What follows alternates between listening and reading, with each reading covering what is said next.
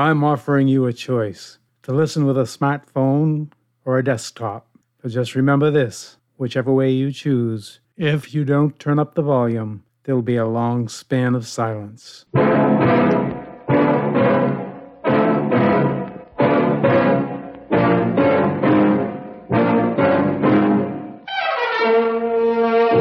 Heirloom Radio, a different kind of oldies program.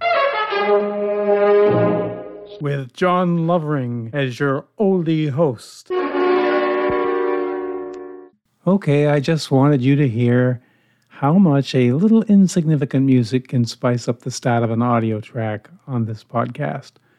I believe I made my point, though I'm a little weak on the insignificant music part because the music was composed by Bernard Herrmann. The Ballad of Paladin that was heard on the TV show that starred Richard Boone as Paladin was composed by Johnny Western, Richard Boone, and Sam Rolfe, and performed by Johnny Western. But I digress. Let's get back to the opening music of the radio version of Have Gun, Will Travel, starring John Dana as Paladin. Bernard Herrmann, who was born on June 29, 1911, and died on Christmas Eve in 1975, and if you do the math, he was only 64. Well, he was a conductor and composer of music and specialized in composing mostly scores for films. He's widely regarded as one of the greatest of the film composers.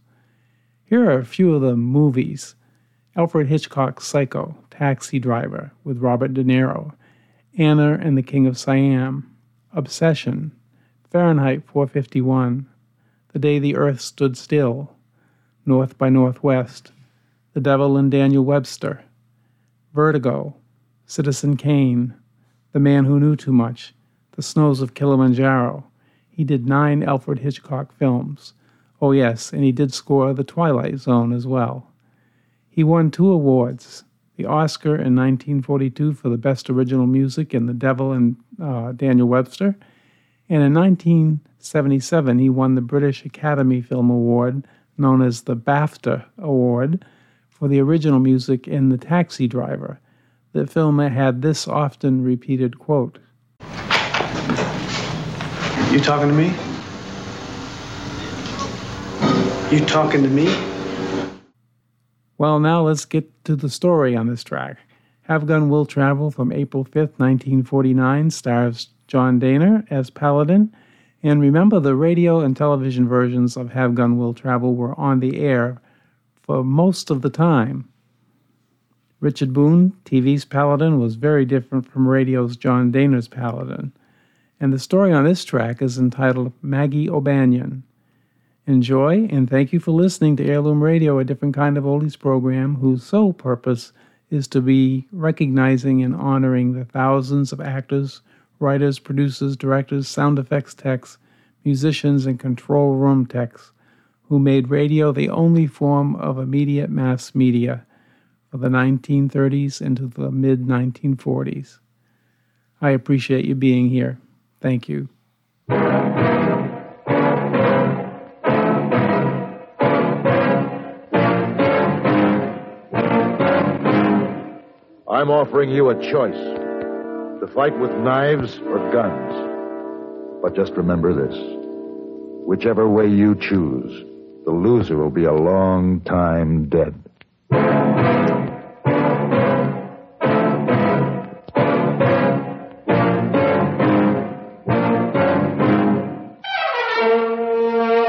Have Gun, Will Travel.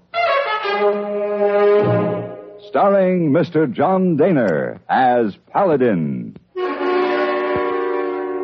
San Francisco, 1875. The Carlton Hotel, headquarters of a man called Paladin.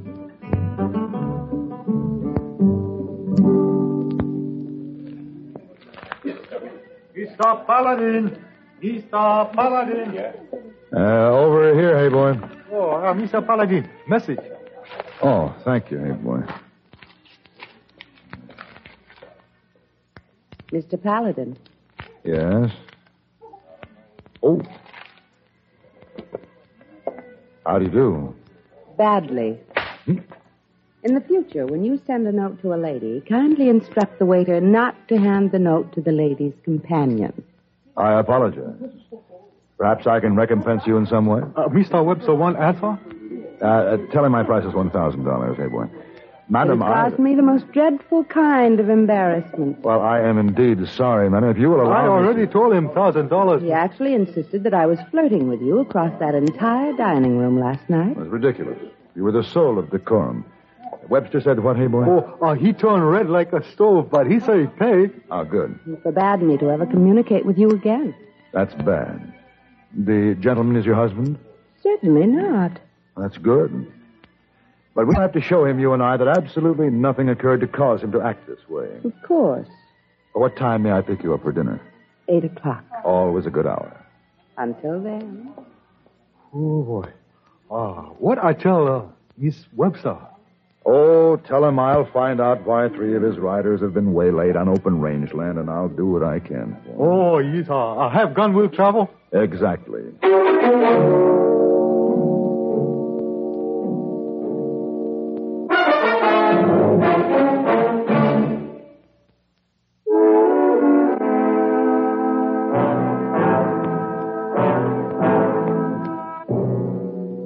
The trail to the Brazos River is a long and lonely one, and it took 10 days hard riding to get there. Once I was there, it was nothing but brackish, muddy water, the product of an unfriendly nature.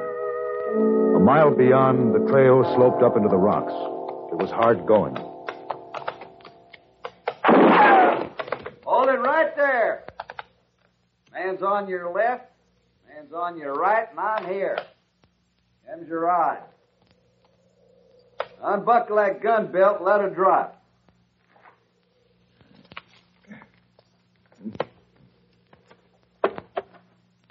Climb down. Now don't wiggle a hair.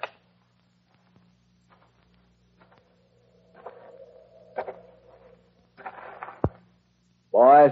Yes, sir.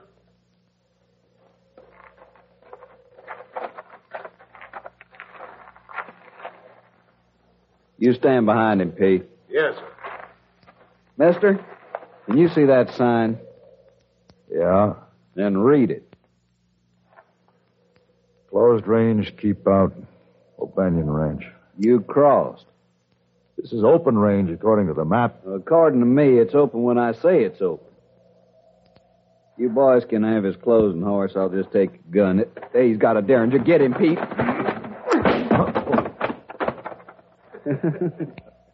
He don't talk so tall now, does he?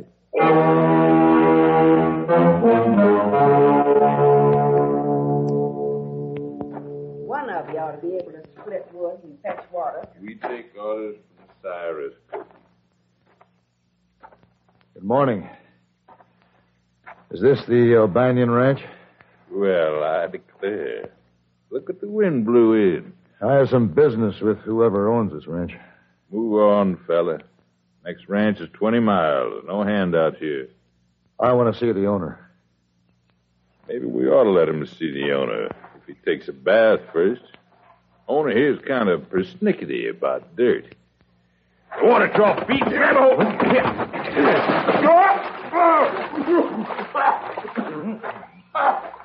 up! You think you're pretty smart. And you're dirtier than he is. Here, I'll turn you both. Well, I declare, mister, it didn't look like there was much man under them raggedy clothes and all. Here, you can't go in there. I'm looking for O'Banion. I'm Miss O'Banion. I own this ranch. I told him not to come in, Miss Margaret. Is this one of our men, Cookie? No, ma'am, just drifted in. I see. That's quite a collection of guns, miss. Collecting guns happens to be my foreman's hobby. I know. He collected mine. I'd like to meet your foreman. Well, then come back in a week.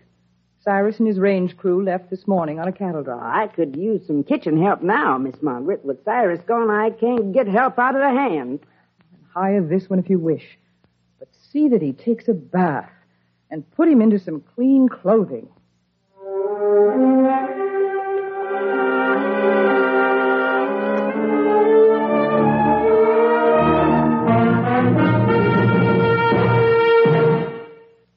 Say, let me put a question to you.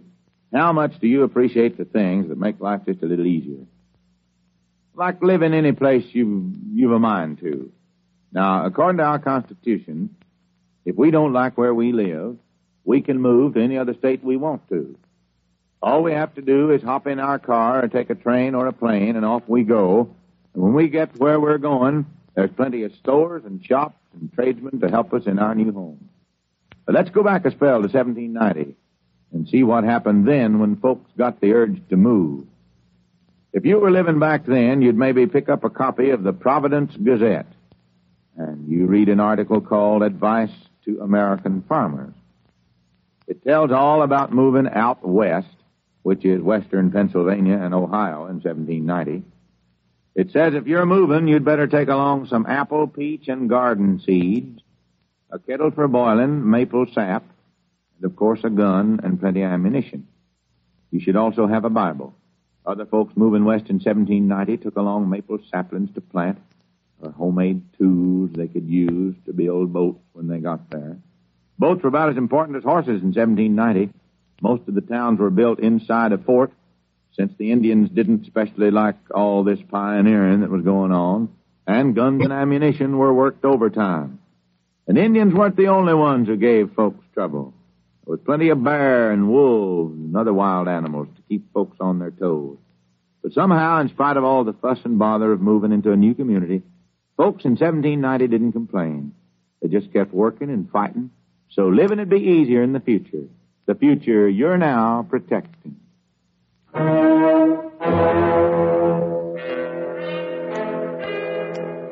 When a man is stripped of his horse, his saddle, and his guns, his problems become simple. He must have food and a place to rest. Once those things are attained, he can go about the job of retrieving his lost property, even if the job of washing dishes and serving meals comes first. Here, you stay out of that stew. Well, a man can get mighty hungry around this place, working in the kitchen. I've been watching you. You ain't no saddle bum. Just who are you, mister? Would you believe me if I told you I was the oldest son of an English nobleman? Well, not hardly. A little callus on your thumb there. Wouldn't be from a gun hammer, would it? It might, Cookie. You're here after someone or something? Tell me about the foreman, Cyrus. Hand me that other pot there. All right. Cyrus runs the whole ranch for Miss Margaret. Has ever since her folks died. Why doesn't she run it? She's a lady. You can see that. Drinks tea and reads poetry books all day. You're still an O'Banion. Oh, and them peeled potatoes. You know, Cookie, puzzles me. This kind of range should support thousands of head of cattle. On my way here, I didn't see 20 steers. Maybe you didn't look good. Cyrus does a good job for Miss Margaret. She don't have to turn a finger. Pretty hard thing not to turn on a ranch this size, even if you are the owner and a lady. You want somebody like her out there mixing with this ranching crowd? Like Jake and them others sitting outside now waiting to pay you back for dumping them in the trough? Or is somebody like her better off inside with her tea and poetry? Nothing wrong with tea and poetry, Cookie, but it's not a substitute for living. You carry a tray into her now. All right. And you be polite, you hear? All right.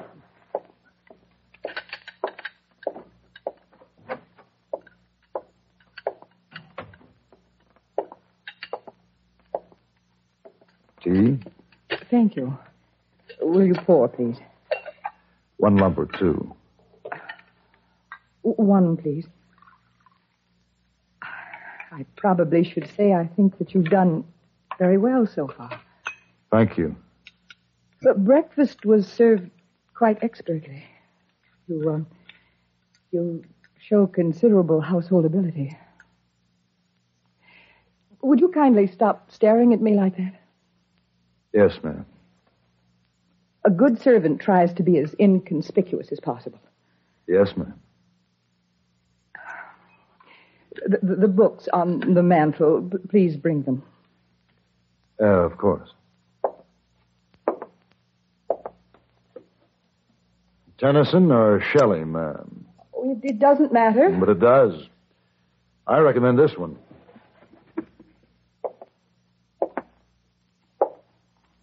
Shakespeare. I think he's very common. certain passages, maybe. He deals with common ideas, but in words of uncommon beauty. Really? And are you a poet? No, but I've read some. I see. You may go. As you say. Oh, I've drawn up a list of odd jobs for the men. Hard work always improves ranch discipline. You've drawn up a list? Yes. I understand you're in some difficulty with the men. Nothing that can't be straightened out. Oh. Well, in that case, please feel free to oversee things. Thank you. Paladin. Yes, ma'am? I hope they thrash you within an inch of your life.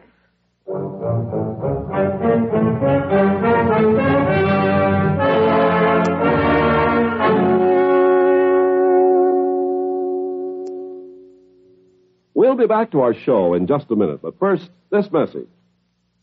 You know, our servicemen overseas have a wonderful opportunity to observe new customs and traditions.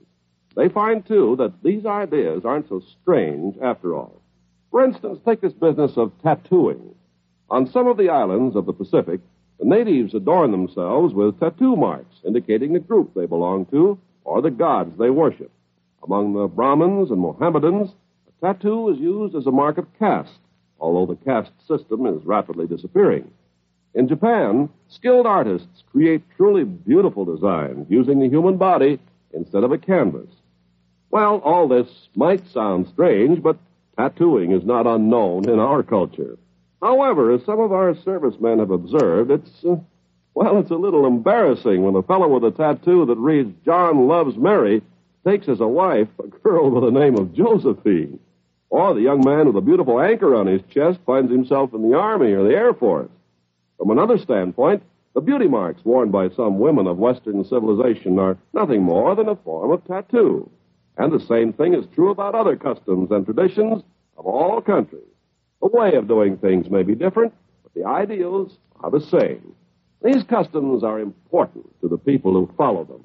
And our servicemen are helping to maintain goodwill by observing the customs of other people in other lands. No.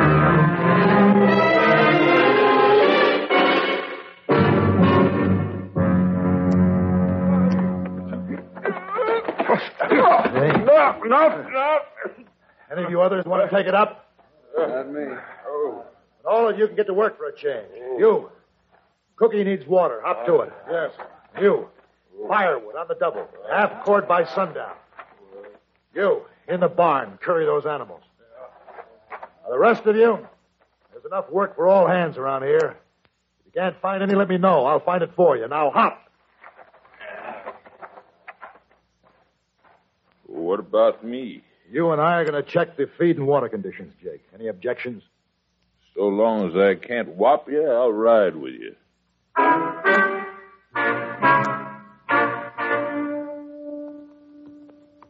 Well, that's about the size of it.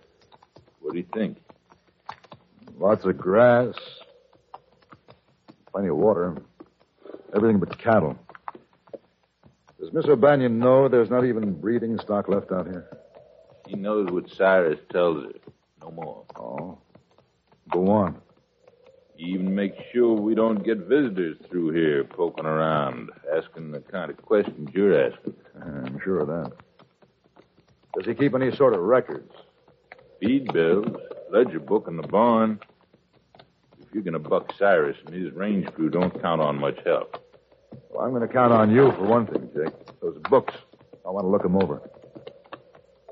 Now, wait. Miss Margaret.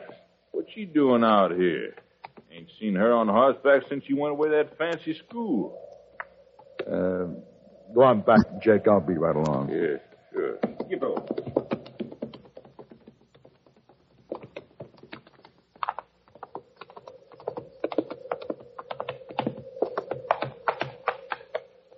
Paladin, I'm glad you happened along. My saddle seems I didn't happen along. What? You knew I was riding out here. You circled ahead to this point, then you dismounted, loosened the cinch here. How dare you speak to me that way? Well, it's time somebody spoke to you some way. What are you talking about? You. Now, this is the first time you've ridden your own ranch. I've never seen you look prettier.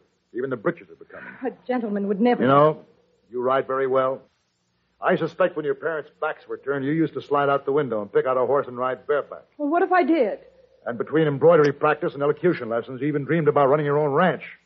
Out here, that'd be normal for a boy or a girl. And I could run, too. Then why don't you? Anyway, I wouldn't know where to start now. And start by being honest. With yourself first. For example, why did you ride out here? What did you want? Honest? Yes. I wanted to come right up to you and say, stop calling me ma'am. I know you're not really hired to help you. You have a way of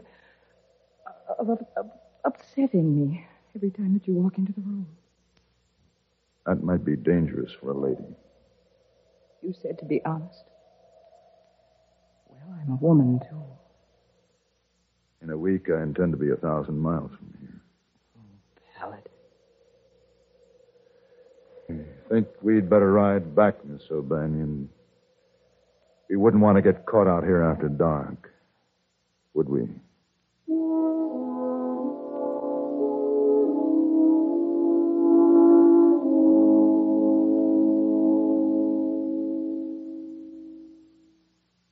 On July 30th, 1619, the first representative assembly in America met in a log church in Jamestown, Virginia.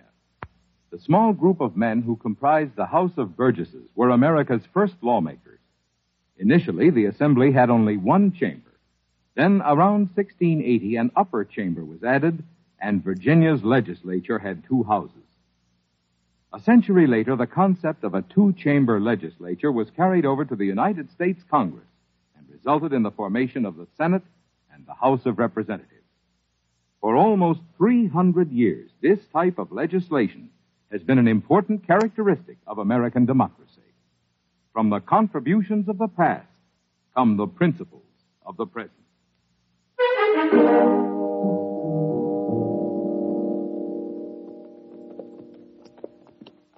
The ranch is pretty quiet. I wonder where everyone is. Isn't it supposed to be this way? Just you and I. We're the only ones left on there. Alan. Jake? Cyrus is back. Where? Inside. What can I do? That depends on Miss O'Banion. She is the boss here. Oh, but... Are those the ranch books? Yeah. Give them to me. Maggie, you're broke. Broke? Your range is stripped clean. Cyrus has the power to sign loans, and he's used it. No. What'll I do? You'll help yourself or you'll lose the place. Well, well. Cyrus. Wondered where everybody was. I see you've been going to a lot of trouble. My bucks, huh? That's right. I wouldn't worry too much about them. See, what's to worry about are these notes I hold right here. Notes? That's what I was going to tell you. Cyrus obligated this ranch to several loans, sold your cattle, pocketed the money, and used the money to buy the loan papers back. All I have to do is demand payment. Oh, and speaking of debts, mister, don't you owe me something from our first meeting? I was coming to that. Now, wait a minute. I just collect guns. I don't use them. Now, it's your move. Fine. Just what I wanted you to do. Watch his knife, Mr. Paladin. And now it ain't murder, is it? Just self-defense. I'm going to cut you open like a pumpkin. Hold it. The next bullet won't be wasted on the air. Put that knife down or I'll kill you, Cyrus, right where you stand. I'd do it if I were you, Cyrus. Maggie O'Banion's taking over.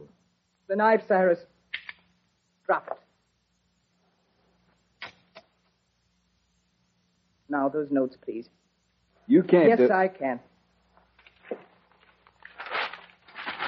Now, get off my property.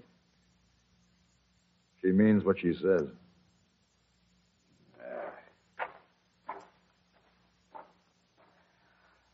How'd they do, Paladin? Fine, Maggie. Fine.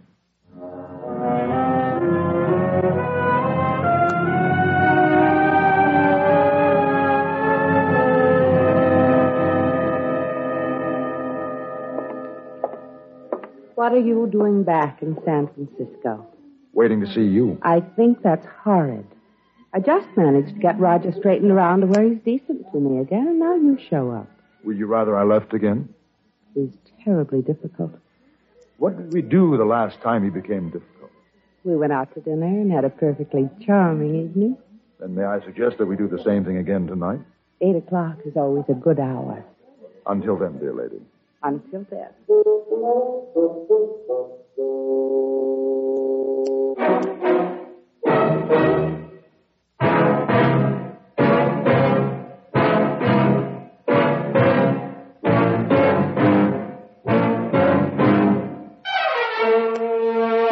Have Gun, Will Travel. Created by Herb Meadow and Sam Rolfe, is produced and directed by Norman MacDonald and stars John Dehner as Paladin with Ben Wright as Hayboy. Tonight's story was written by Gene Roddenberry and adapted for radio by John Dawson. Featured in the cast were Lynn Allen, Harry Bartell, Barney Phillips, and Virginia Gregg. Hugh Douglas speaking.